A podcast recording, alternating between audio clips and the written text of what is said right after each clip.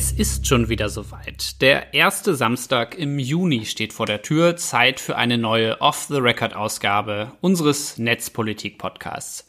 Wir nehmen euch einmal im Monat in diesem Format mit in den Maschinenraum von netzpolitik.org, schauen hinter die Kulissen und plaudern über Interna. Das soll Transparenz herstellen und unsere LeserInnen und in diesem Fall vor allen Dingen unsere HörerInnen ermöglichen, besser zu verstehen, wie wir bei netzpolitik.org funktionieren. Denn in einigen Belangen lauf, laufen die Dinge bei uns ja etwas anderes als in normalen Redaktionen. Zum Beispiel in der Art und Weise, wie wir Entscheidungen treffen. Wir verstehen uns nämlich als Kollektiv. Das heißt, dass wir im besten Fall die Entscheidungen gemeinsam treffen. Zumindest die großen Entscheidungen. Äh, Im Alltag ist es nämlich gar nicht so leicht, diesen Anspruch umzusetzen. Deshalb hat sich bei uns in den letzten fünf Jahren ein Format entwickelt, das uns dabei hilft.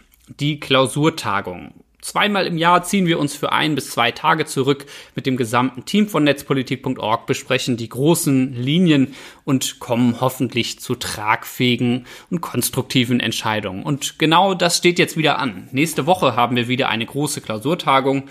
Äh, wenn die Corona-Bedingungen es zulassen, werden wir uns das erste Mal seit wirklich langer Zeit äh, wieder sehen, draußen getestet und so weiter. Deshalb dachten wir, wir erzählen euch einfach mal ein bisschen davon, was sind eigentlich diese Klausurtagungen, denn von außen bekommt man da gar nicht viel mit. Im besten Fall bekommen es unsere LeserInnen gar nicht mit, weil wir Stoff vorproduzieren. Und deshalb geben wir heute mal einen Einblick in dieses besondere Format des Zusammenkommens und der Entscheidungsfindung bei netzpolitik.org. Mein Name ist Ingo Dachwitz, ich bin Redakteur bei netzpolitik.org und wie immer bin ich hier bei Off the Record in bester Gesellschaft. Heute habe ich gleich drei Kolleginnen mit dabei. Äh, Stefanie Talaska, unsere Geschäftsführerin, ist dabei. Hallo Stefanie. Hallo Ingo.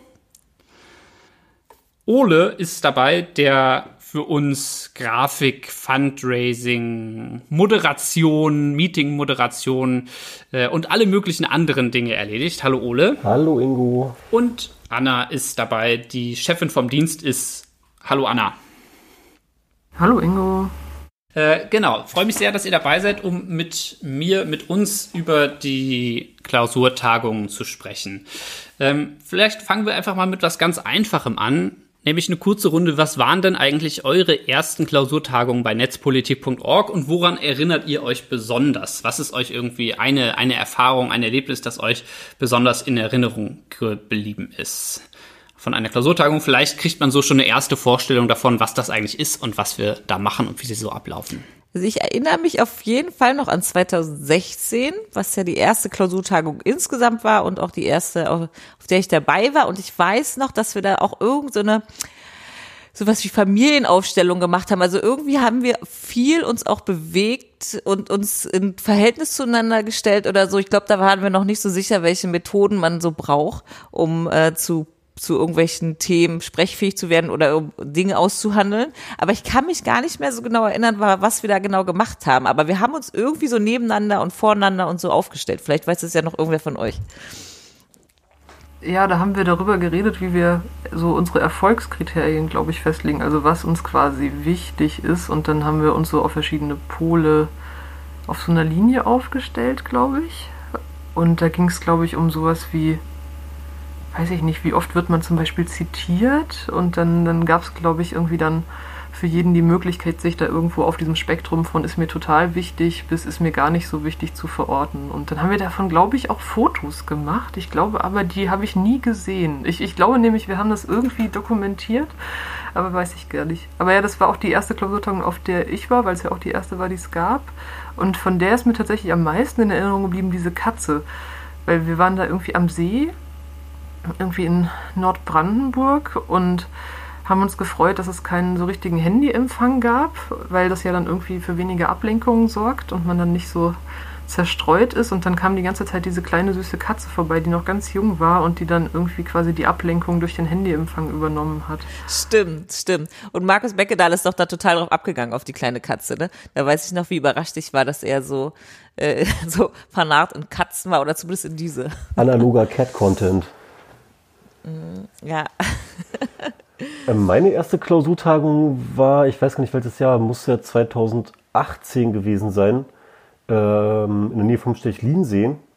für mich war eigentlich nur spannend, ähm, euch mal alle kennenzulernen. Ich kannte, war ja relativ jung noch, äh, relativ frisch da im Team und auch mal alle Leute quasi privat kennenzulernen, außerhalb von einem beruflichen Kontext.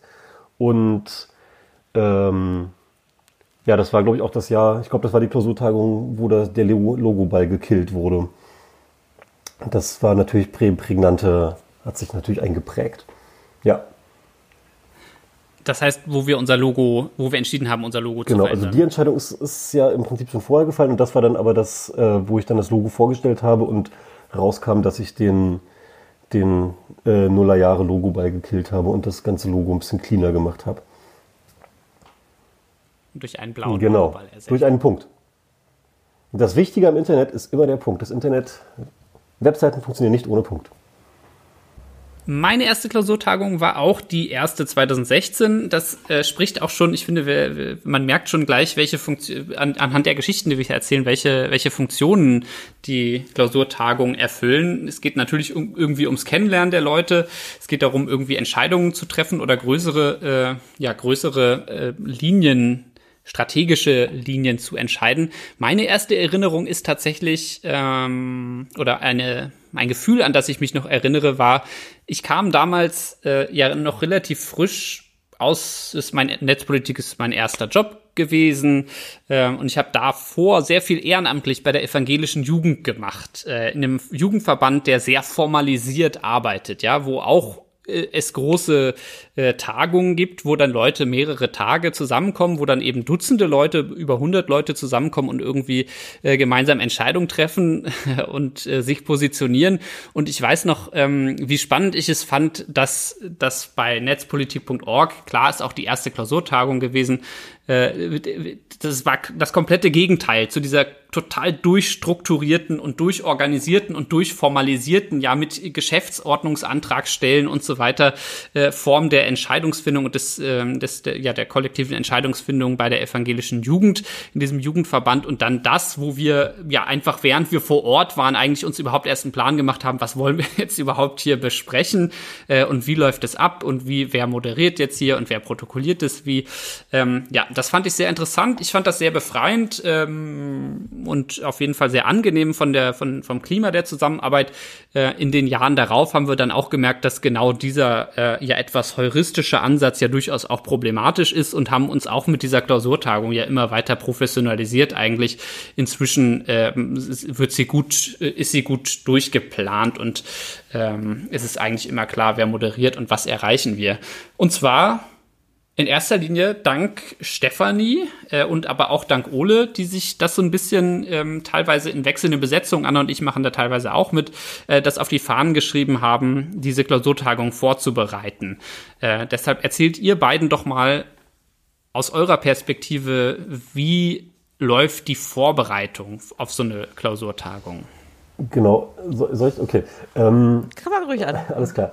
Ähm, ja, erstmal vielleicht ähm, kurz die Situation beschreiben, in die ich äh, reingekommen bin, wie mein, wie die erste Klausurtagung quasi für mich war und also auch die zweite dann noch. Ähm, ich bin grundsätzlich bin ich ein sehr eher strukturierter Mensch. Ich gehe gern strukturiert vor und ähm, bin die Klausurtagungen waren für mich, die erste Klausurtagung hatte ich ja quasi, war, habe ich mich noch darauf eingelassen, bei der zweiten war das dann ein bisschen befremdlich, dass zum Beispiel Tagesordnungspunkte erst auf der Klausur gesammelt wurden. Es gab vorher so einen groben Plan und dann aber auf der Klausur wurde dann erst gesammelt, worüber man reden will. Und dann wurde priorisiert. Und Themen waren quasi nicht vorbereitet oder mäßig vorbereitet. Also äh, einige Leute haben Sachen vorbereitet, aber es war äh, im Prinzip für mich war mein Gefühl, dass es eher eine spontane Veranstaltung irgendwie ist, ähm, auf der konkrete Ergebnisse rauskommen sollen. Ähm, und äh, was sehr prägnant war auf der zweiten Klausurtagung, da war ähm, gab es eine Rednerinnenliste und die war teilweise so lang, dass äh, wenn die Person, die auf der Liste dann dran war, vor 20 Minuten sich gemeldet hatte, dann auf ein Thema geantwortet hat, was eigentlich schon lange, lange gar nicht mehr diskutiert wurde oder halt das Thema nochmal aufgemacht hat und somit äh, meanderte, und dieses Wort fiel nämlich sehr häufig auf dieser Klausurtagung, meanderte das äh, alles so ein bisschen vor sich hin und es gab im Prinzip keine Moderation. Das war so meine, meine Wahrnehmung. Ich weiß nicht, ob das, äh, Stefanie ist ja schon länger dabei gewesen davor, wie es dir damit so ging, aber das war die Situation. Für mich, meine Wahrnehmung. Also, also die, an sich beginnt die Vorbereitung ja schon viel früher natürlich, weil man sich ja irgendwie darüber Gedanken macht, wie schafft man überhaupt von dem, allein von dem Ort, an dem man sich befindet, eine Atmosphäre, das überhaupt irgendwie das ein bisschen Spaß macht, dass man nicht irgendwie in einem kalten, weißen Tagungszimmer mit OP-Licht sitzt oder so, ne, sondern dass es auch irgendwie eine Atmosphäre bietet, die zumindest nicht dazu führt, dass man sich unwohl fühlt oder so. Ne? Also da geht's ja eigentlich schon los, Orte suchen und so weiter. Äh, da sind, ist das ganze Team natürlich sehr gut aufgestellt, weil die immer diese coolen, geheimen, kleinen Orte kennen, äh, an denen man dann vielleicht übernachten kann oder so. Aber natürlich war es so, dass quasi diese Rollen nicht besetzt waren. Ne? Und ich halte es auch nach wie vor für schwierig, die intern zu besetzen, also jetzt Moderation zum Beispiel, weil es gibt ja niemanden, der nicht quasi nicht bei, also bei allen Themen spielen ja alle eine Rolle in irgendeiner Art und Weise. Ne? Deswegen sozusagen, so gut du das ja auch gemacht hast dann mit der Moderation, aber eigentlich muss das jemand machen, der gar nicht Teil des Teams ist. Ne? So, insofern hat, hat sich das sowieso schon super gut entwickelt alles, also auch natürlich viel mit deinem äh, Einfluss. Genau, dazu komme ich würde ich dann gleich im Anschluss genau. noch etwas sagen, ja. Ja, aber äh, es muss eigentlich noch weitergehen, ne? Genau, also die ähm, nach diesen Erfahrungen der zweiten Klausur für mich habe ich dann zufällig über einen E-Mail-Verteiler kam das Angebot aus Leipzig von äh, zwei Frauen, die in einem Kommunikationskollektiv äh, irgendwie engagiert sind, dass sie Moderationsworkshops, äh, Workshops, einen Moderationsworkshop für Gruppen anbieten. Und da bin ich dann als Delegierter von Netzpolitik.org hin, äh, weil ich ein großes Interesse hatte, die Klausurtagung ein bisschen, bisschen zu strukturieren und mal zu gucken, wie eine Moderation eigentlich funktionieren kann und was man erreichen kann mit einer, mit einer Vorbereitung und Moderation. Dann war ich da zwei Tage in Leipzig, war äh, super, super guter Workshop mit super tollen Leuten, habe sehr viel mitgenommen und daraufhin dann die nächste Klausur, die dann kam, ähm, haben wir dann quasi richtig vorbereitet. Also auch im Team, genau wir vier, die jetzt auch hier gerade anwesend sind, haben uns dann auch äh, irgendwie geguckt, was sind die Themen, die wir besprechen wollen auf der Klausurtagung, ähm, wie können wir das methodisch irgendwie bearbeiten, die Themen und sind sehr gut vorbereitet. Also ich glaube, so viel Vorbereitung haben wir auch später nicht, äh, leider nicht nochmal reingebracht, aber das war sehr gut vorbereitet. Wir hatten irgendwie Charts, äh, Charts gemacht. Wir hatten äh, vorher überlegt, na, du, du lachst, aber es gibt natürlich Struktur. Wir hatten, hatten quasi einen Zeitplan gesteckt und es gibt natürlich eine Struktur, ähm, die dann die anderen Teilnehmenden auch äh, sehen, wenn sie ankommen. Und genau, wir hatten uns Methoden überlegt, wie wir, wie wir die Themen bearbeiten. Und ich bin immer der Meinung, das war eine der produktivsten Klausuren, die wir, die wir seit ich da bin hatten. Ja. Über die Themen Diskussionskultur und Produktivität, auch anhand äh, ja einiger best bestimmter Themen, die wir uns vorgenommen haben, die wir heute einfach mal vorstellen, damit man mal so eine Vorstellung bekommt, was diskutieren wir da eigentlich, was entscheiden wir da eigentlich, äh, werden wir gleich nochmal kommen. Ich würde aber am liebsten erst nochmal zum, noch so ein bisschen, um warm zu werden, äh, weil die Leute können sich ja vielleicht, die uns jetzt zuhören, können sich noch gar nicht so viel darunter vorstellen, einfach nochmal so ein bisschen mehr zu den Rahmenbedingungen sprechen. Es geht ja irgendwie schon auch darum, dass wir, dass wir uns wohlfühlen, dass die, diese diese Funktion erfüllt die Klausurtagung natürlich auch, dass wir irgendwie in einem größer werdenden Team, wo sich vielleicht gar nicht mehr alle so richtig gut kennen, gerade jetzt auch in Corona. Netzpolitik.org kommt ja aus einer Situation, wo sich alle irgendwie schon total lange kennen und auch persönlich kennen und hat eben einen Professionalisierungs- und auch einen Wachstumsprozess hinter sich. Inzwischen sind es eben 15 Leute, äh, die angestellt sind bei netzpolitik.org, dass man eben auch sich tatsächlich kennenlernt, auch eine Kontaktfläche schafft, einfach um als Team zu wachsen. Ähm, dafür ist natürlich der richtige Rahmen auch wichtig.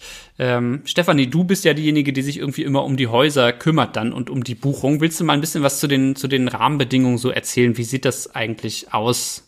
Wenn wir Klausurtagungen machen? Ja, man stellt natürlich eine Anfrage, überlegt, ob man irgendwelche Möglichkeiten hat, dass überhaupt alle dahin kommen können. Also gibt es Bahnhof, gibt es genug Bullis im Team oder sonst irgendwas. Genau, ne? meistens machen wir es nämlich außerhalb von Berlin, ne? genau, ne? irgendwo mit in Übernachtung und so. Äh, der, ein großer logistischer Aufwand, der natürlich bei jedem mal größer ist, ist die Verpflegung vor Ort, weil wir bisher immer alles selbst zubereitet und gekocht haben.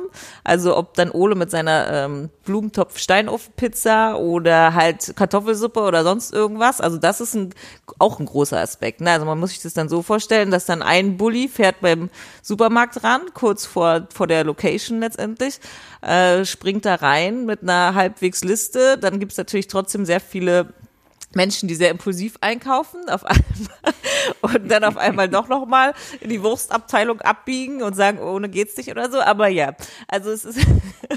es hat schon immer ein bisschen was von einem Schulausflug, ja, oder? Schon. Ja, ja, und dann sozusagen, ja, dann äh, muss man, man, also diese Grundversorgung, dass äh, keiner sozusagen vor Ort äh, irgendwas fehlt, äh, das ist natürlich schon allein großer Aufwand. Ne? Also den werden wir jetzt auch mit 15 Leuten in Zukunft kaum mehr machen können. Die nächste Klausurtagung, jetzt nächste Woche, die wir haben, da haben wir auch das erste Mal dann einfach gleich so ein bisschen Frühstücksbuffet mit dazu gebucht, weil das kann man jetzt einfach nicht mehr alleine mit dem Fahrrad für 15 Leute irgendwie Frühstück einkaufen fahren oder so. Ne? Das äh, funktioniert dann einfach nicht mehr. Ja. Und wir sind tatsächlich oft ja, ähm, an irgendwie schönen Orten, oder? Wenn möglich, ähm, sind wir an einem See oder zumindest in der Nähe eines Sees, dass man da auch mal reinspringen kann im Sommer. Ich gerade auch noch äh, Stefanie geben. Jedes Mal äh, die Location ist jedes Mal eine Wohlfühl-Location und bietet immer genau den Raum, den wir eigentlich brauchen. Ja, wobei die Tipps ja immer von anderen Jetzt nimm kommen. Die Blumen aber es ist an, mir total Stefanie, wichtig. ja, danke. An. Aber es ist mir total wichtig. Also das kann man mir sozusagen als Kompliment geben. Mir ist es sehr wichtig. Ja. Dass, äh, das ist ein angenehmes Und du hast das bisher ist, sehr gut gemacht. Danke. Wobei wir ja auch Beschwerden hatten, dass es immer zu viele Käfer gibt. Das heißt, es gibt ja auch äh, Personen im Team, die, denen die Käferquote an den Orten, wo wir sind, zu hoch ist. Vielleicht irgendwie, weil wir doch immer irgendwo in Brandenburg sind, häufig im Norden. Genau, wir sind, es ist dann schon immer ziemlich abgeschieden dort, wo wir sind, was gut ist. Du hast schon den Handyempfang angesprochen. Das führt andererseits dazu, dass wir aber auch schon die Situation haben, dass wir nachts äh, in der Küche uns gefragt haben, was sind das für Geräusche, die, die irgendwie aus der Küche kommen in diesem Haus und dann festgestellt haben, ah, hallo, hier ist ein Waschbär, äh, der, der sich in der Küche umschaut und es war ja zwischen zwischen interessant und gruselig irgendwie, ja, oder? Ja, ja bitte. Ich, also ich ich war ja, also ich war ja dabei, wir waren wir waren zu zweit. Ne? Ich weiß, also ja, wir sind dann in die Küche gegangen und die war eine sehr große Küche, so eine richtige, ja, äh, Kantinenküche. Und sind wir da nicht einfach sofort, also wieder rausgegangen? Wir haben den ja jetzt nicht rausgescheucht oder so, ne? Mir war das auch ein bisschen zu gruselig. Keine Ahnung, ob der einen anfällt oder was für Tollwut. Ich, keine Ahnung. ob, ob meine verschiedenen Wir haben uns auf jeden Fall entschieden, wirken. Ja, wir haben uns auf jeden Fall entschieden, ihn nicht zu verscheuchen, sondern ihn erstmal gewähren zu lassen. Äh, ich glaube, wir haben aber noch Fotos und Videos gemacht ja, stimmt, vorher. Ja. Genau, ich kenne das nur von Aber diesem, das war auf jeden Fall ein sehr schöner Moment. So. Ich kenne das nur von diesem, von diesem Foto äh, am nächsten Morgen, wie der Waschbär völlig verängstigt in der, im Prinzip in der Ecke, in der, an der Zimmerdecke hing, sich links und rechts in der Ecke festkrallend, ganz oben in der Ecke und sehr verängstigt war. War gut, dass ihr ihn dann einfach von alleine habt wieder rausgehen lassen, als er sich beruhigt hat. Aber das Bild war, gibt's immer noch. Genau, was gibt's noch zu sagen zu den Rahmenbedingungen? Ähm, wir machen es so in etwa zweimal im Jahr, außer jetzt in Corona-Zeiten. Und das Ziel ist auch schon, dass wir gemeinsam mindestens einmal das mit Übernachtung machen, weil es ist ja dann irgendwie doch auch nett, wenn man dann zusammen am Lagerfeuer sitzt oder in, in wenn, das, wenn das Haus irgendwie, das eine hatte eine, eine Sauna am See, in dem man dann irgendwie nachts noch gehen konnte. Ähm, das war, das ist wichtig äh, und das Ziel ist wirklich, dass alle aus dem Team dabei sind. Ne? Wir haben auch immer mal wieder WerkstudentInnen äh, im Team, auch die sind dabei. Also außer den Praktis äh, und natürlich irgendwie unseren Freien, die Festangestellten sind eigentlich immer dabei, damit wir eben wirklich auch diese Entscheidungen dort gemeinsam treffen können. Und Entscheidung ist ja ein gutes Stichwort. Äh, vielleicht sprechen wir mal über so ein paar Themen, die wir dort thematisiert haben äh, Themen, die wir dort diskutiert haben. Äh, wir haben bei der Vorbereitung festgestellt, es gibt Themen, wo wir ja wirklich äh, sagen können, okay, da, das hat geklappt, ähm, wo wir eine langanhaltende Diskussion hatten, die wir auch zu einem produktiven Ergebnis geführt haben. Und es gibt natürlich aber auch Sachen, die immer wieder auftauchen, wo wir gemerkt haben, okay, da kommen wir selbst trotz Klausurtagung gar nicht zu einem Ende, bisher jedenfalls. Ne? Äh, sprechen wir doch mal über eines der positiven Beispiele. Anna, willst du mit einem Thema anfangen? Ja, ich glaube, eins der Beispiele, die so ziemlich gut funktioniert haben, obwohl sie immer noch im Wandel sind, ist so die Einführung von unserem CVD-Modell. Das heißt, ich glaube, wir haben irgendwann gemerkt, dass je mehr Leute wir eben sind, dass es eigentlich irgendwann mal jemanden braucht, der so ein bisschen die Planung in die Hand nimmt. Und ich glaube, vor allem du, Ingo und Chris, ihr hattet ja schon irgendwie so vorgelegt und gesagt, irgendwie, ne, man strukturiert sich morgens ein bisschen mehr, wer was tut, aber irgendwie, selbst das war dann einfach. Genau, CVD müssen wir vielleicht einmal kurz erklären, ist Chef, Chefin vom Dienst. Das ist eine Rolle, die es in Redaktionen so gibt. Anna, willst du noch mal kurz erklären, was, was die macht? Du hast ja auch schon in anderen Redaktionen gearbeitet. Ich glaube, das ist tatsächlich sehr unterschiedlich, wie man diese Rolle ausdefiniert, aber es ist halt jemand, der so ein bisschen das tages- und mittelfristige Planungsgeschehen überblickt und dann eben guckt, ne, was kommt auf die Seite, was müssen wir heute machen, was ist denn angefallen, wer kann gerade was machen und was sind so kurz- und mittelfristige Ereignisse. Das heißt jetzt nicht die ganz, ganz große Linie, die dann nochmal woanders passiert, sondern wirklich so ein bisschen das ja, so ein bisschen vielleicht auch das, das, das Kindergärtnern oder diesen Sack Flöhe hüten, irgendwie zu gucken, ne, passt das alles und kommt das auf die Seite. Ist es gut verteilt? Sind da die Formate gut verteilt? Sind alle wichtigen Themen abgedeckt? So, und da haben wir eben gemerkt, das reicht eben nicht mehr, wenn wir versuchen, das so alle selbst zu organisieren oder so ein bisschen fluide zu organisieren, sondern irgendwie wollten irgendwie eine Rolle dafür haben. Und da haben wir eben auf der Klausurtagung, glaube ich, relativ gut darüber diskutiert, was denn so die Probleme auch sind, die einen so am Arbeiten hindern oder was so dieser Overhead ist, den man vielleicht gar nicht mehr so haben bräuchte, wenn sich jemand drum kümmert, haben irgendwie geguckt, was kann denn diese Rolle für Dinge übernehmen und wie soll die aussehen und haben uns eben dann auf der Klausurtagung darauf geeinigt. Ich glaube mit einer Evaluierungsfrist, ich weiß gar nicht mehr genau, wie lang die war, und haben gesagt, okay, das probieren wir jetzt einfach mal aus. Und dann haben wir wieder wieder drüber geredet und haben gedacht, okay, das funktioniert, das funktioniert vielleicht nicht gut und das müssen wir ändern. Und seitdem, ich glaube, wie lange ist das jetzt schon? Das war jetzt im Juni vor zwei Jahren. Seitdem gibt es das und seitdem wird es aber auch immer wieder verändert. Und ich glaube, das ist eigentlich ein ganz gutes Beispiel, dass man quasi so den Startschuss für eine größere Veränderung oder eine größere Strukturierung auf so einer Klausurtagung eben legen kann, dass man aber nie mit, sag ich mal, der super duper finalen Lösung dann irgendwie da rauskommt, sondern dass man dann die Prozesse immer noch anpassen muss. Jetzt haben wir zumindest irgendwie auch zuletzt wieder angepasst, wie so dieses Gegenlesen oder das Redigieren von Beiträgen verteilt wird. Und da zeigt sich einfach ganz gut, dass man eben auch mal wirklich ein paar Tage Zeit braucht, um größere Änderungen durchzukriegen, die man dann im Alltag noch nachbessern oder an eben die sich wechselnden Bedingungen auch anpassen kann. Genau, weil man eben sagen muss, das ist eine, es gibt Dinge, die, die man im Alltag nicht mal eben so nebenbei machen kann. Ne? Wir haben zwar auch Meetings, äh, Entscheidungen, wo wir irgendwie einmal die Woche uns treffen, um, um kleinere Entscheidungen gemeinsam zu treffen, beziehungsweise einmal im Monat irgendwie auch ein bisschen größer, aber das ist einfach im Alltag nebenbei schwer möglich und manchmal braucht man eben diesen Raum darüber zu diskutieren. Ne? Was jetzt das CVD angeht, muss man ja wirklich sagen, äh, als ich angefangen habe äh, bei netzpolitik.org, da gab es ja noch nicht mal ein regelmäßiges Meeting. Ne?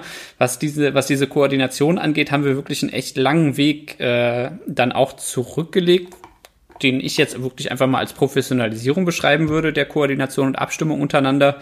Ähm, genau. Und dass es dann aber eben nicht nur reicht, ein Meeting zu machen, sondern dass es wirklich auch eine Person braucht, eine Rolle braucht, ähm, die das fest in der Hand hat. Äh, das, das ist ja glaube ich, hätten wir, glaube ich, ohne Klausurtagung so auf diese Art und Weise nicht rausarbeiten können und auch irgendwie mehrheitsfähig machen können, dass das für alle auch in Ordnung ist, dass es dann auch jemanden gibt, der dann wirklich diesen Hut auf hat. Ist ja auch, muss man ja auch dazu sagen, bei diesem Thema ist es klar, CVD greift irgendwie auch immer in die Autonomie äh, der, der schreibenden Personen ein, der Redakteurinnen und Redakteure ein.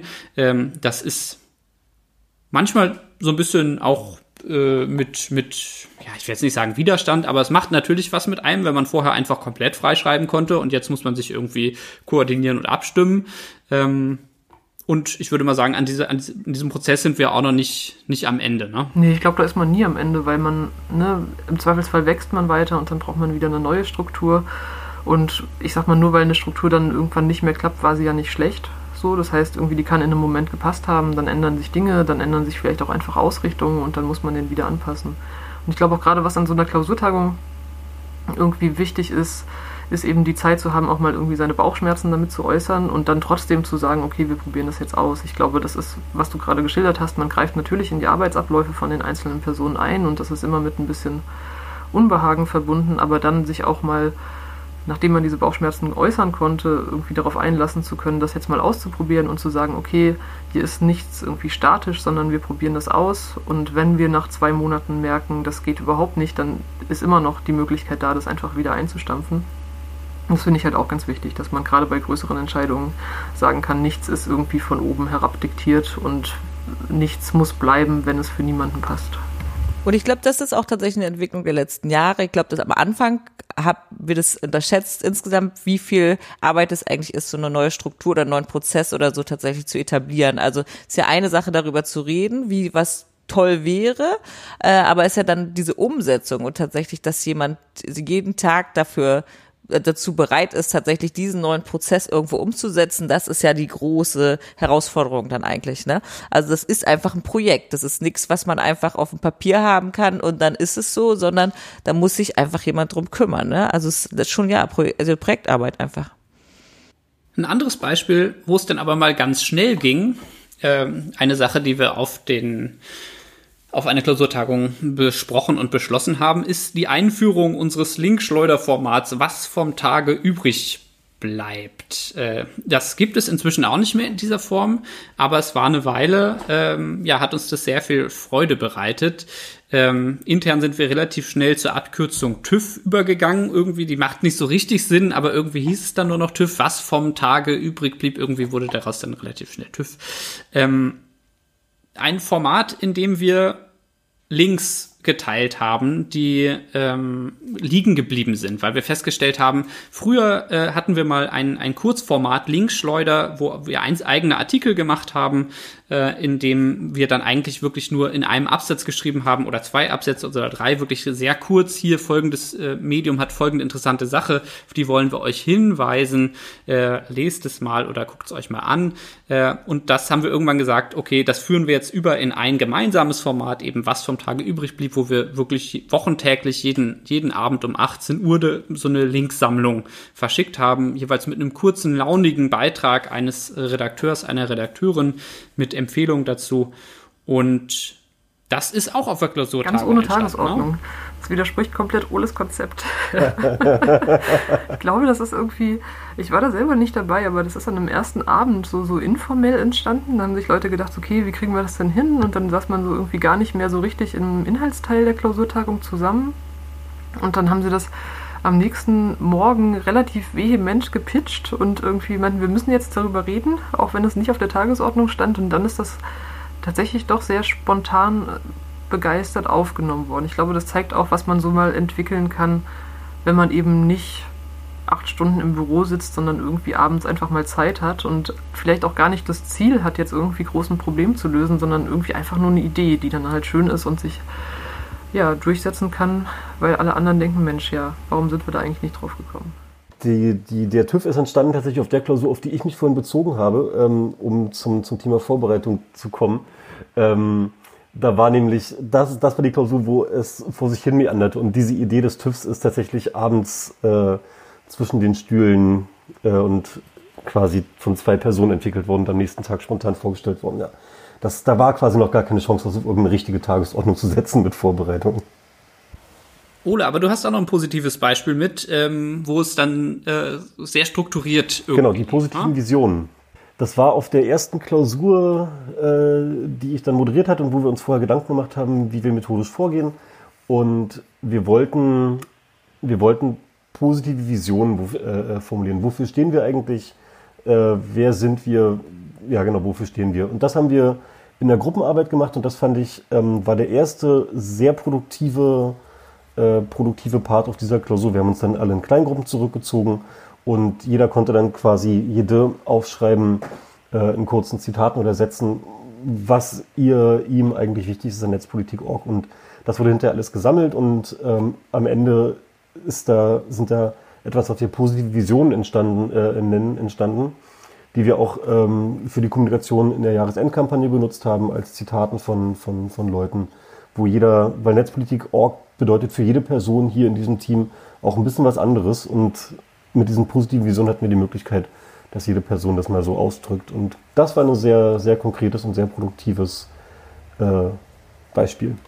Ich glaube, es war auch damals sehr erholsam, weil wir ja ganz oft so Abwehrkämpfe führen und manchmal hat man das Gefühl, man ist nur noch damit beschäftigt, Sachen hinterher zu rennen. Irgendwie große Koalition macht irgendeinen Gesetzentwurf zum nächsten Staatstrojaner und man ist man versucht dann eben darüber aufzuklären, warum das dann vielleicht doof ist. Und dieses Muster setzt sich einfach viel zu häufig fort und man hat viel zu selten irgendwie mal den Raum oder die Gelegenheit, sich zu überlegen, was will man denn eigentlich in einer positiven Art und Weise und nicht, was will man verhindern, damit nicht alles noch schlimmer wird. Und das fand ich dann auch sehr schön, dass man sich dafür mal Zeit nimmt und mal wieder mit Leuten darüber redet, was denn eigentlich so der Wunsch ist überhaupt so einfach die Möglichkeit zu haben, mal wieder so frei zu denken oder so, ne? Und nicht irgendwie im Zeitstress zu sein oder sonst irgendwas, sondern wirklich diesen Raum dazu zu haben. Und ich weiß noch, wie ich total überrascht war, wie viel Zettel da am Ende rauskam, ne? Also es war gar nicht so, dass man sich besonders anstrengen musste oder so, sondern es war eher so, oh, können wir nicht noch ein bisschen länger machen? Und die Zettel wurden immer voller und da kamen, weiß ich, es waren 70 oder was auch immer. Also es war richtig viel, was dann am Ende rumkam, ne?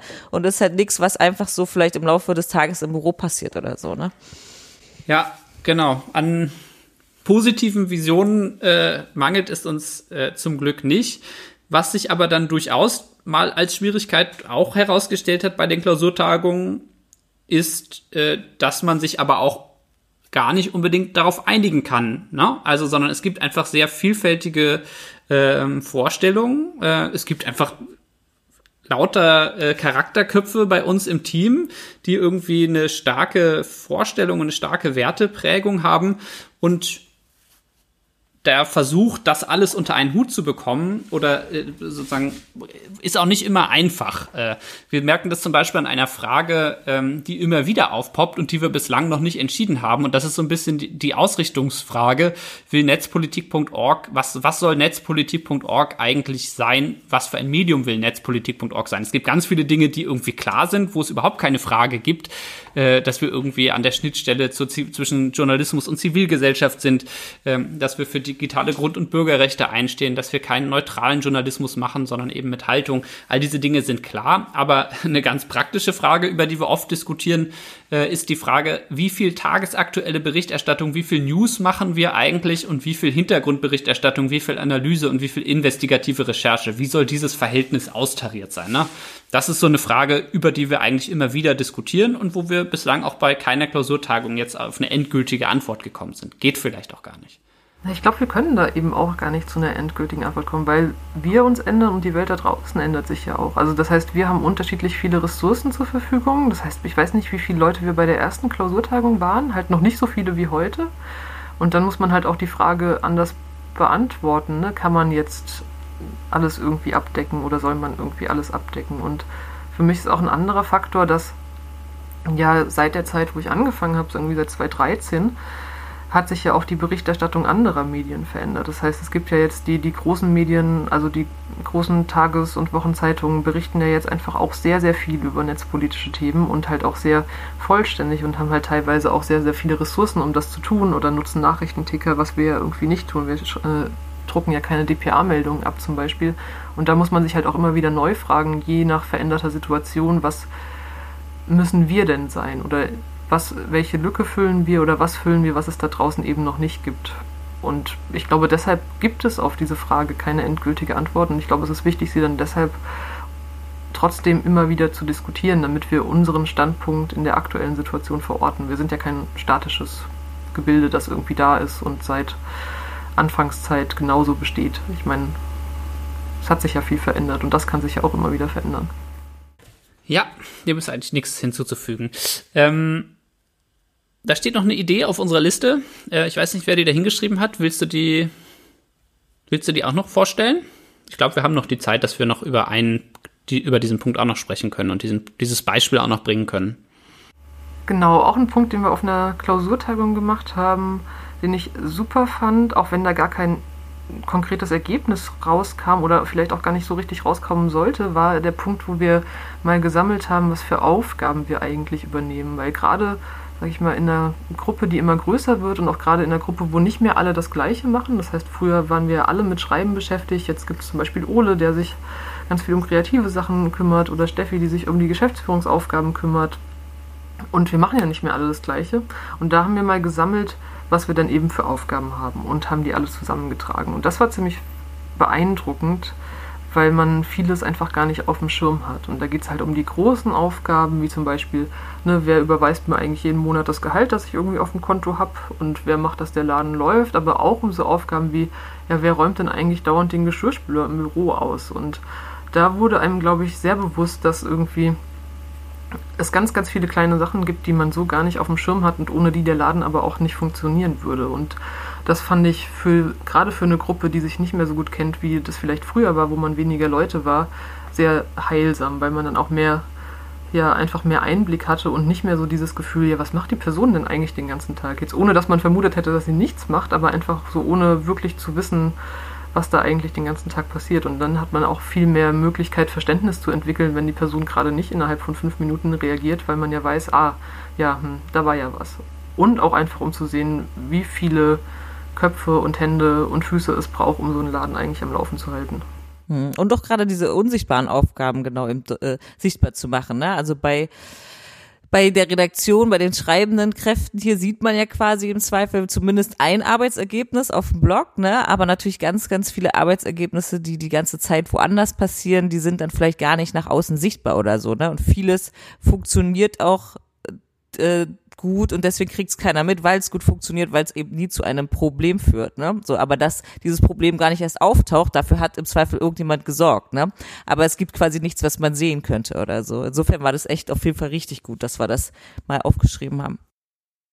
Genau, denn auch das ist ja Teil von netzpolitik.org, dass ja hier wir wenige Funktionsaufgaben haben, äh, bis oder Funktionsstellen haben, sondern wir einfach, wenn Aufgaben anstehen, das meistens unter uns irgendwie verteilen. Wenn wir ein neues Format entwickeln wollen, dann machen wir das zusammen. Wenn es irgendeine Aufgabe zu tun gibt, dann findet sich irgendwie eine Arbeitsgruppe, die das macht.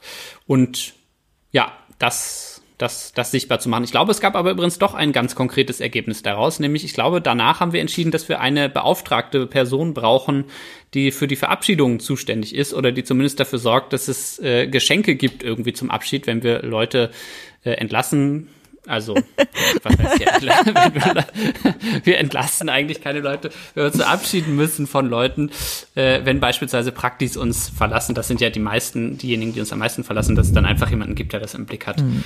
Und ja, das war dann schon auch ein ganz konkreter ja. Outcome. Und ich glaube, das ist auch nochmal ein wichtiger Punkt. Es gibt viele Aufgaben, die müsste man nicht machen. Man könnte sie auch total reduzieren. Man müsste dem Praktis kein kleines Abschiedsgeschenk geben oder einen kleinen Brief oder irgendwelche, was auch immer. Das müsste man alles nicht tun tun, aber wenn man den Anspruch hat, dass man eben ein Arbeitsumfeld schafft, was eben irgendwie vielleicht ein bisschen besser ist als woanders oder halt einfach äh, mehr ist, als du musst hier dein, deine Leistung abliefern und äh, der Rest seines äh, deiner Persönlichkeit oder was auch immer ist mir egal oder ob du dich wohlfühlst oder nicht. Äh, und da haben wir uns ja auf jeden Fall dafür entschieden, äh, viele Dinge zu tun, die man nicht machen müsste. Aber ich finde, das ist gerade eigentlich das Schöne bei uns. Ja. Gut, ich denke, das gibt schon einen ganz guten Einblick darin, welche Bedeutung diese Klausurtagungen für uns haben und was wir da eigentlich so machen und ja, wie wir funktionieren bei diesen Klausurtagungen.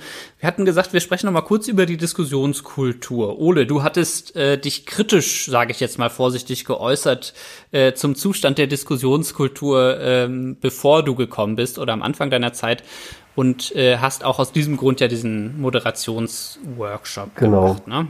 Also ich muss sagen, dass ähm, ein, ein, ein wenig Struktur vorgeben und ein wenig, dass es jemanden gibt, der, der so ein bisschen den Hut auf hat und so ein bisschen guckt, über welche Themen wird gerade geredet und auch mal ein bisschen ordnet, äh, wer jetzt gerade zu was was sagen möchte und auch darauf achtet, dass auch jetzt nur zu einem bestimmten Thema was gesagt wird.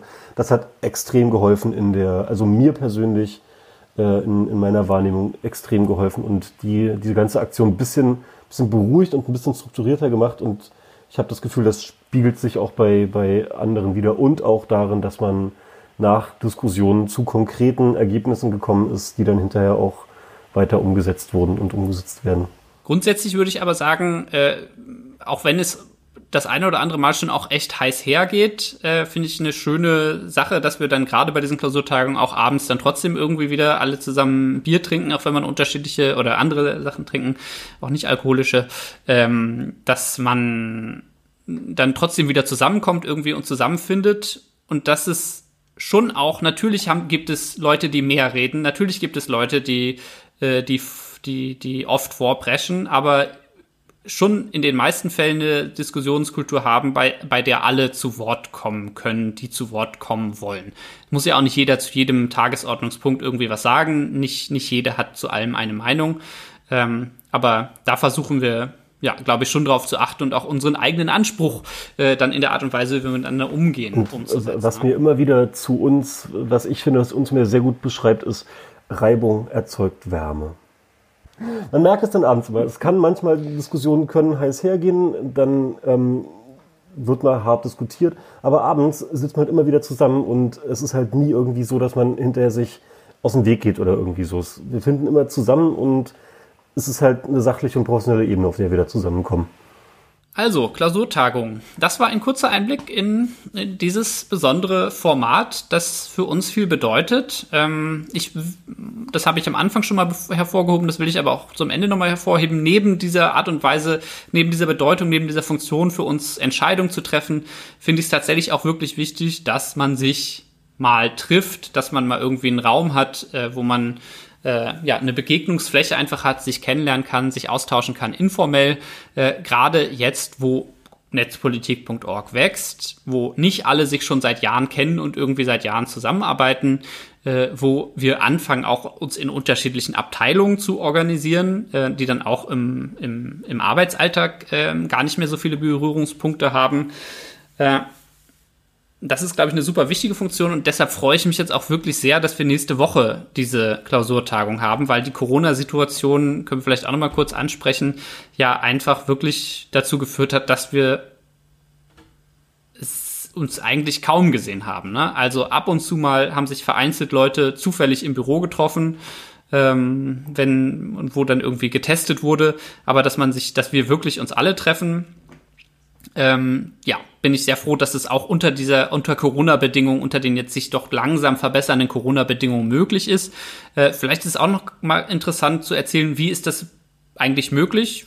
Corona-technisch, dass wir uns mhm. treffen. Stefanie, ja. willst du da? Du hast das Hygiene- genau. und Sicherheitskonzept ausgearbeitet. Ja, also es äh, war schon natürlich mit die größte Herausforderung, vor allem, wenn man ja in die Planung gehen muss, ohne zu wissen, wie die konkrete Situation dann ist, Inzidenzwerte und was auch immer, äh, ist man schon geimpft oder nicht. Äh, wir haben es jetzt so gemacht, dass, also das war von Anfang an klar, dass es nur draußen stattfinden kann, dass es auf keinen Fall drinnen stattfindet. Der oberste Grundsatz ist quasi das Sicherheitsempfinden von jedem Einzelnen zu akzeptieren und auch nicht darüber zu diskutieren.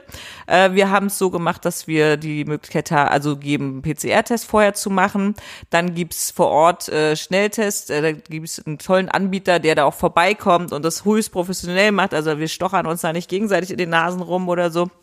Ähm, und äh, das machen wir so zweimal täglich sogar. Also es wird überall Masken geben und Handschuhe und Desinfektion und äh, einmal Zellstoffe, wie man so schön sagt. Äh, also man hat, also wir haben einfach versucht, das irgendwie so alles, was geht, aufzufahren damit eben eben ja damit auch alle kommen können ne also weil natürlich will jetzt vielleicht auf den letzten Metern äh, wollen Leute vielleicht da kein Risiko mehr eingehen und das war eigentlich so der ja der oberste Grundsatz das so zu gestalten dass wirklich auch die Person mit dem größten Sicherheitsbedürfnis auch trotzdem noch kommt. Ne? Ja. Ja, vielen Dank für diese Orga ähm, und dass das möglich ist. Wir hoffen, dass wir dann nicht im nächsten Off the Record äh, Podcast sagen müssen, ja gut, wir haben jetzt alle Corona gehabt, äh, weil es nicht geklappt hat. Äh, nee, äh, das, das Konzept ist ziemlich sicher und wir machen dieses Mal auch keine Tagung mit Übernachtungen. Das wäre natürlich auch irgendwie schön. Treffen uns zwei Tage irgendwie dann auch im kleineren Rahmen. Ich danke euch an dieser Stelle schon mal, dass ihr mit mir diesen Einblick gegeben habt in die Klausurtagung von netzpolitik.org. Das hat Spaß gemacht. Ähm, ich würde gerne, bevor Stefanie und ich noch über die Finanzen sprechen, wie immer zum Abschluss des Off the Record Podcasts, mit euch den Medientipp des Monats machen. Ähm, das haben wir vor zwei oder drei Folgen angefangen. Wir alle lesen ja ziemlich viel netzpolitische Berichterstattung. Die meisten von uns lesen ziemlich viel netzpolitische Berichterstattung und haben äh, deshalb, wir haben schon, genau aus diesem Grund gab es die Linkschleuder, genau aus diesem Grund gab es den TÜV. Warum machen wir das nicht einfach auch hier im Podcast? Sonst haben wir es jetzt immer am Anfang der Folge gemacht, jetzt machen wir es am Ende der Folge. Ich glaube, das werden wir auch so beibehalten. Was sind Stories, netzpolitische Stories, eine netzpolitische Story aus den letzten vier, fünf Wochen, die ihr unseren LeserInnen, unseren HörerInnen empfehlen wollt? Also ich ähm, empfehle die, das Logbuch Netzpolitik Nummer 395 mit André Meister aus unserer Redaktion und Linus zum Staatstrojaner. Ähm, eine sehr unterhaltsame und äh, sehr detaillierte Eine tolle Sendung. Die beiden haben sehr viel Spaß. André mit äh, seiner Inbrunst äh, und seiner Überzeugung und äh, Linus mit seinem Fachwissen dazu. Zum Staatstrojaner, äh, sehr tolle Sendung, hat mir sehr zugesagt. Eh immer Netzpolitik mag ich sehr, aber die Sendung explizit in letzter Zeit sehr gut. Ich habe die auch gehört tatsächlich. Ich höre ja ganz wenig Podcasts, aber das habe ich mir angehört und dann auch gleich gesagt, Mist, ich muss den André mal wiedersehen. So ein lustiger Typ, ja. äh, ja, kann ich auch nur empfehlen. Und äh, da hatte ich tatsächlich letztes Mal mit Ingo nach dem Podcast drüber geredet, dass ich gerade die ganze Zeit gucke, wie sich dieses Ich bin Sophie Scholl auf Instagram entwickelt und was darüber so geschrieben wird. Äh, das war noch relativ frisch, glaube ich, vor vier Wochen. Jetzt läuft es ja schon eine Weile. Der Kanal bei Instagram hat fast eine Million äh, Abonnentinnen, also was krass ist auf jeden Fall. Ist ja ein Gemeinschaftsprojekt von SWR und BR, die quasi die, das letzte Jahr oder die letzten zehn Monate von äh, Sophie Scholl porträtieren, quasi mit den Möglichkeiten von Instagram und da gibt's natürlich verschiedenste Perspektiven drauf, wie man das findet oder nicht findet oder was man daran findet. Und da hat die Nora Hespers bei Übermedien einen sehr, sehr differenzierten Artikel geschrieben, der sehr viele Perspektiven äh, betrachtet auf dieses Projekt. Okay, ich share so ein bisschen aus. Es gibt von mir keinen äh, expliziten netzpolitischen Tipp, sondern eher einen Tipp im Netz. So vor wenigen Tagen ist Katapult MV gestartet. Vielleicht kennen manche das Magazin Katapult, in dem es um Kartografik, Sozialwissenschaft und Eis oder auch manchmal nicht Eis geht. Die sind jetzt angetreten, quasi ein Lokalmedium für Mecklenburg-Vorpommern aufzuziehen, das ohne rassistische Kommentarspalten auskommt und das eben auch Dinge berichtet, die sonst nicht so berichtet werden und starten dieses Experiment jetzt vor allem erstmal digital es soll auch irgendwie manchmal gedruckt erscheinen, aber das ist, glaube ich, noch nicht so ganz klar. Und ich finde es einfach sehr, sehr spannend, wie sich dieses Projekt entwickelt, weil es, glaube ich, ja wenig oder zu wenig Lokalmedien gibt, die vor allem im Internet ohne Paywall stattfinden und die mit einem Anspruch antreten, eben mehr zu tun als nur ja, weiß ich nicht, so die Ergebnisse des Fußball-Bundesligisten irgendwie abzudrucken. Und gerade sowas neu zu starten, finde ich ein extrem spannendes Ding und bin gespannt, was sich da noch entwickelt. Bisher gibt es ein paar interessante Artikel, noch nicht allzu viele. Und ich hoffe, da kommen noch mehr. Und auch ein crowdfinanziertes äh, Projekt, so wie wir im Prinzip Community finanziert, Katapult Magazin MV. Mein Medientipp ist ein Artikel, beziehungsweise eigentlich mehrere Artikel der Taz äh, zum äh, Ende, möglichen Ende der NSU 2.0 Drohserie. Äh, da hat es ja eine, die Verhaftung eines, einer Person in Berlin gegeben, Alexander M., soll der Verfasser der NSU 2.0 Drohschreiben sein, die irgendwie an verschiedenste Menschen, vor allen Dingen Frauen, vor allen Dingen solche, äh, die sich äh, für die Rechte äh, von migrantisierten Personen einsetzen, äh, gegeben hat. Und da ist jetzt eine Person verhaftet worden. Die Polizei in Hessen und anderswo hat wirklich jahrelang irgendwie auf der Suche gewesen, zwei Jahre lang fieberhaft versucht, auch weil im Raum stand, dass äh, womöglich PolizistInnen äh, die Daten weitergegeben haben, denn die Daten von äh, mindestens äh, drei Personen, die diese Drohschreiben bekommen haben, ähm, wurden kurz vorher von Computern, äh, auf Polizeicomputern abgerufen, unter anderem Idil Beider, mit der wir auch schon Podcasts zu diesem Thema gemacht haben, die Kabarettistin. Und die Polizei und vor allen Dingen der hessische Innenminister sind jetzt ganz schnell dabei gewesen zu sagen, ah, Einzeltäter, die Polizei ist freigesprochen davon, aber ähm, es gibt durchaus Zweifel an dieser Theorie. Unter anderem ähm, sagen eben die äh, ehemalige NSU-Opferanwältin Seda Bascha Yildiz, die die ersten äh, Drohschreiben bekommen hat und Idil Beider, aber auch die linken Chefin äh, Janine Wissler aus Hessen, äh, dass die dass sie nicht an die Einzeltätertheorie glauben, beziehungsweise dass noch total viele Fragen offen sind. Und ich finde, die Taz äh, dröselt das sehr gut auf, warum diese Einzeltätertheorie zumindest fragwürdig ist und warum man da jetzt nicht so voreilig einen Haken dran machen kann. Also auch Leseempfehlungen. Danke, danke euch für diese Medienempfehlung, für diese Lese- und Hörtipps. Äh, Ole, Anna, ihr beiden verabschiedet euch schon. Stefanie und ich reden gleich noch über die Finanzen. Vielen Dank, dass ihr dabei wart. Danke, bis zum nächsten Mal. Tschüss. Wie immer wollen wir zum Abschluss der Off-the-Record-Sendung auch auf die Finanzen von netzpolitik.org schauen. Es ist wieder ein neuer Transparenzbericht veröffentlicht worden. Geschrieben hast du ihn, Stefanie. Deshalb ist es super, dass du schon hier mit uns im Gespräch bist. Schauen wir auf die Finanzen und auf den Transparenzbericht für den Monat April. War es ein guter Monat? Ja, auf jeden Fall war es ein guter Monat. Ähm, die Spenden sind nach wie vor eher steigend, äh, auch im April.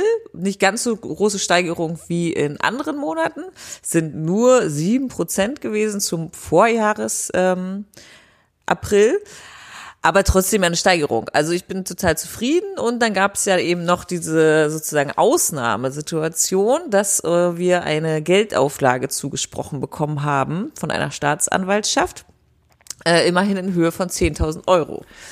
Okay, das muss, müssen wir, glaube ich, ein bisschen erklären. Was, was ist eine Geldauflage von einer Staatsanwaltschaft? Äh, bekommen wir jetzt irgendwie Geld vom Staat oder was heißt das? Nee, äh, Geldauflagen äh, beschreibe ich auch im Transparenzbericht. Also ich kann allen Leuten nur empfehlen, den zu lesen. Äh, gibt es zwei Möglichkeiten. Entweder gibt es eine Geldauflage zur Einstellung des Verfahrens. Äh, also da gibt es klassische berühmte Fälle, Berlusconi, nee, Berlusconi nicht, sondern der andere Typ von Formel 1 zum Beispiel, der hat dann halt ein paar Millionen gezahlt und dann wurde das Verfahren eingestellt, das ist eine Geldauflage. Oder wenn jemand auch tatsächlich bestraft wird, aber zum Beispiel nicht ins Gefängnis kommt, dann kann eben die das Gericht sagen, okay, aber du solltest vielleicht noch Geld ein bisschen an gemeinnützige Organisationen ähm, ja, rübersenden, äh, damit du auch wirklich was lernst oder so. Ne? Aber diese zwei Möglichkeiten gibt's für eine Geldauflage. Es gibt auch theoretisch noch vom Finanzamt, da kenne ich mich aber nicht so aus. Mhm. Das heißt, der Staat bekommt nicht das Geld, sondern das geht dann an eine externe, sozusagen, wenn man diese Strafe zahlt, irgendwie gegen zur Auflage ja, irgendwie Auflage zur Einstellung des Verfahrens, dann bekommt es nicht der Staat, sondern das bekommen dann irgendwelche das, Organisationen? Es muss nicht sein. Also es gibt quasi unterschiedliche Möglichkeiten. Es kann auch komplett der Staatskasse zufallen. Das ist dann quasi die Entscheidung von äh, vom Gericht von oder von der Staatsanwaltschaft. Mhm. Ja. Okay, 10.000 Euro ist jetzt ja gar nicht mal so wenig. Wissen wir, was das für ein Verfahren war oder wie das, zu, ja, was das für ein Verfahren war und wie das zustande kommt, dass ausgerechnet wir dann das Geld bekommen? Nein. das wissen wir nicht und ich weiß nicht, ich glaube, ich würde es auch im Podcast nicht erzählen, wenn ich es wüsste. Ähm, also wir wissen auf jeden Fall, dass wir nicht das Geld bekommen haben, weil wir auf ähm, die, diesen Listen stehen, die eben bei Gerichten liegen, damit es eben einfacher ist, dann in solchen Verfahren dann Organisationen auszuwählen. Es gibt ein ganzes, einen ganzen Bereich, der nennt sich dann Geldauflagenmarketing, ähm, wo sich darum bemüht wird, eben auf solchen Listen zu stehen oder eben in der Gunst von Staatsanwaltschaften oder was auch immer. Ich weiß nicht, wie es genau in der Praxis aussieht. Ich weiß halt nur, dass es hohe äh, zweistellige Millionenbeträge sind, äh, um die es da im Jahr geht tatsächlich, die quasi an gemeinnützige Organisationen ausgeschüttet werden, wenn man so will. Ja. ja, Fundraising ist ja ein hochprofessionalisierter Bereich in vielen NG, äh, in vielen Nichtregierungsorganisationen oder gemeinnützigen, äh, gemeinnützigen Organisationen kann ich mir schon gut vorstellen, dass da auch dieses Geldauflagenmarketing da eine große Rolle spielt. Ich habe mal mit einem Fundraiser gesprochen, der sagte immer, der heilige Gral ist, äh, ist irgendwie an Erbe ranzukommen. Äh, also wenn man von irgendwem beim Erbe be, be berücksichtigt wird, ist es das Beste, aber auch so Geldauflagenmarketing ist schon ein super wichtiger Aspekt. Okay, das heißt, da gibt's so Listen und auf denen sind wir nicht drauf und trotzdem bekommen wir halt dieses Geld und du hast darüber im Transparenzbericht ja auch äh, ja äh, reflektiert und hast so ambivalente Gefühle dabei. Ne? 10.000 Euro sind ja erstmal ein ganz, äh, eine ganz schöne Summe. Ja, genau. Nee, ich finde ja auch nicht schlimm, dass wir jetzt, also da freue ich mich natürlich drüber. Äh, ist immer toll, weil es ja auch ein sehr geringer Verwaltungsaufwand ist, anders als beim Erbe zum Beispiel, wo der Verwaltungsaufwand schon relativ hoch ist.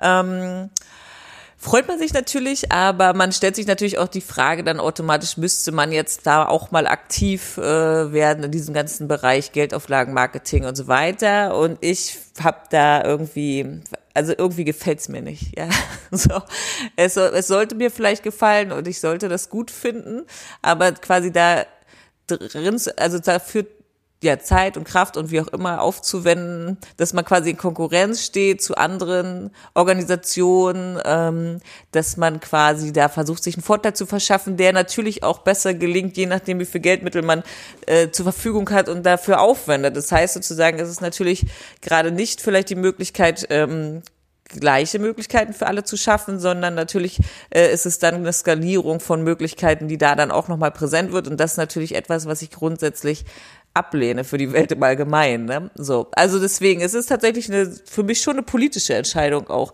ob man sagt, für hier in dem Bereich kann man es machen äh, oder ob man es eben auf einer Metaebene sieht, dass es dann eventuell eine Art und Weise ist, die genau das eigentlich macht, was man vielleicht selber kritisiert. Ja, genau. Ja, okay, das verstehe ich natürlich. Andererseits nehmen, nehmen wir doch, na gut, okay, wir nehmen nicht alles Geld, das wir kriegen können, aber äh, wie ist denn die Entscheidung getroffen worden dann? Ist es dann der Beschuldigte, der diese Entscheidung trifft? Äh, hat er verschiedene Sachen zur Auswahl gehabt? Die Staatsanwaltschaft hat ihm das vorgeschlagen, hier, wie wär's denn, wenn du denen das gibst? Oder äh, wer hat dann die, letztendlich, weißt du das? Nee, ich weiß, also ich weiß es nicht hundertprozentig. Ähm, bei äh, Geld, also hier war es ja äh, Einstellung des Verfahrens, äh, aber in den Paragraphen zu äh, als Strafe tatsächlich oder als Sanktion steht drin, dass es quasi der Tat und dem, der Persönlichkeit der Person quasi entsprechen muss. Also dass mhm. es irgendwie geeignet ja. ist, ne? dass es irgendwie einen Zusammenhang gibt oder sonst Cybercrime. Aber wie das, ja vielleicht, also ich weiß jetzt nicht, ob, ob wir dann irgendwie irgendwelche Hacker dann Geldauflagen an uns zahlen müssen, keine Ahnung. Ich weiß es nicht, wie es in der Praxis abläuft, fände es aber super spannend. Also falls hier auch äh, Menschen zuhören, die damit im Berufsalltag zu tun haben, schreibt es doch gerne mal in die Kommentare, wie das dann tatsächlich so vonstatten geht. Mhm.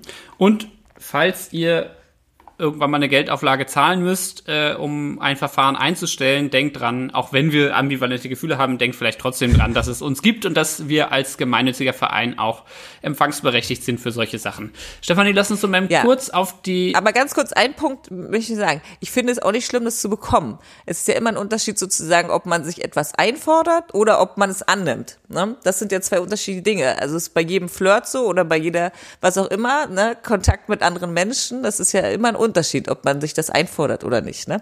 So, das nur noch mal zur Ergänzung. Okay. Dann lass uns noch einmal kurz auf die ganz harten Zahlen gucken. Ähm, ja. Wie viel haben wir bekommen an Spenden im April 2021 und wie viel haben wir ausgegeben? Also reine Spenden haben wir äh, knapp 51.000 Euro bekommen im April. Wir haben etwas über 70.000 Euro ausgegeben. Äh, ich gucke da jetzt auch gerade noch mal rein, äh, wegen der, ob da ungewöhnliche Sachen dabei waren. Ach stimmt, ja genau. Also allein das Porto für die Spendenbescheinigung liegt halt schon bei knapp 2000 Euro. Ne? Also es sind so Sachen, das sind dann halt immer Kosten, ja, ist halt so. freut man sich ja, man freut sich ja, wie gesagt, auch, dass äh, man die verschickt, aber ich glaube, das haben viele Leute immer gar nicht so auf dem Schirm, was sozusagen natürlich bei einer bestimmten Masse an Briefen, äh, was da allein nur das Porto kostet. Ne? Dann gibt's so jährliche Kosten wie eben den Beitrag zur gesetzlichen Unfallversicherung und sowas. Und dann läppert sich das so ein bisschen. Aber ansonsten ist es schon okay. Es gibt jetzt quasi ein ähm, ein Minus von etwas über 9000 Euro und das haben wir schon ganz oft erklärt. Das ist völlig in Ordnung, weil das im Dezember höchstwahrscheinlich ja wieder reinkommt. Mhm. Ne? Ja, genau. Ja. Übrigens, wer mehr zu diesen Spendenquittungen hören möchte, dem empfehle ich den Transparenzbericht aus dem Monat März, denn da geht es äh, verstärkt um dieses Thema Spendenquittungen und wie die eigentlich gepackt werden mit Hilfe einer äh, magischen Maschine.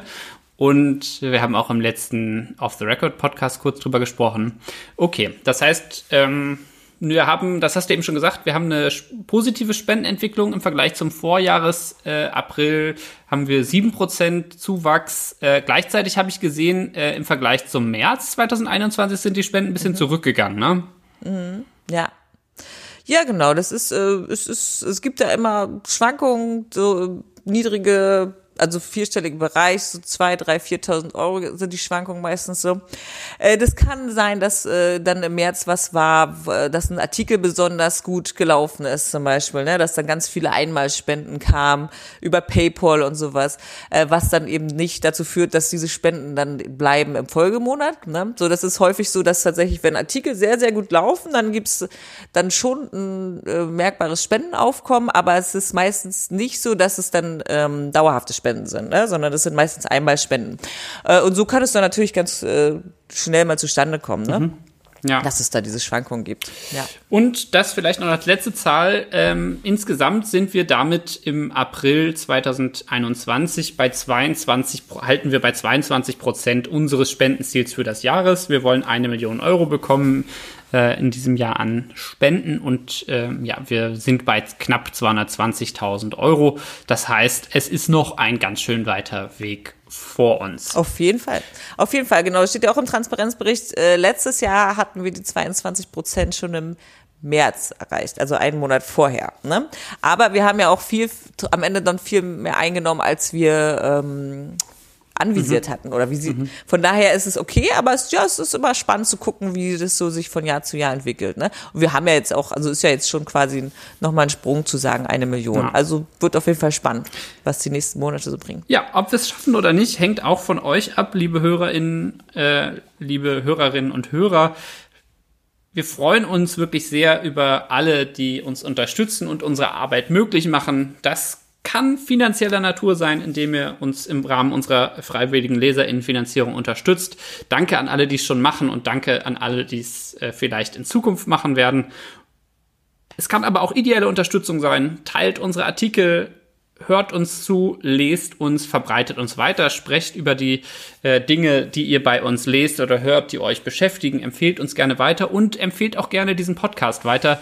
Hinterlasst eine gute Bewertung beim Podcast-Dealer eures Vertrauens, damit deren Empfehlungsalgorithmen uns besser ranken. Wir freuen uns auch immer über Feedback zu diesem Podcast. Lasst uns gerne Kommentare da oder schickt uns eine Mail und ja, mir bleibt an dieser Stelle dann nur Danke zu sagen fürs Zuhören und vor allen Dingen danke auch an meine Gäste. Vielen Dank Anna, vielen Dank Ole, vielen Dank Stefanie für dieses sehr interessante Gespräch. Wir sehen uns zur Klausurtagung.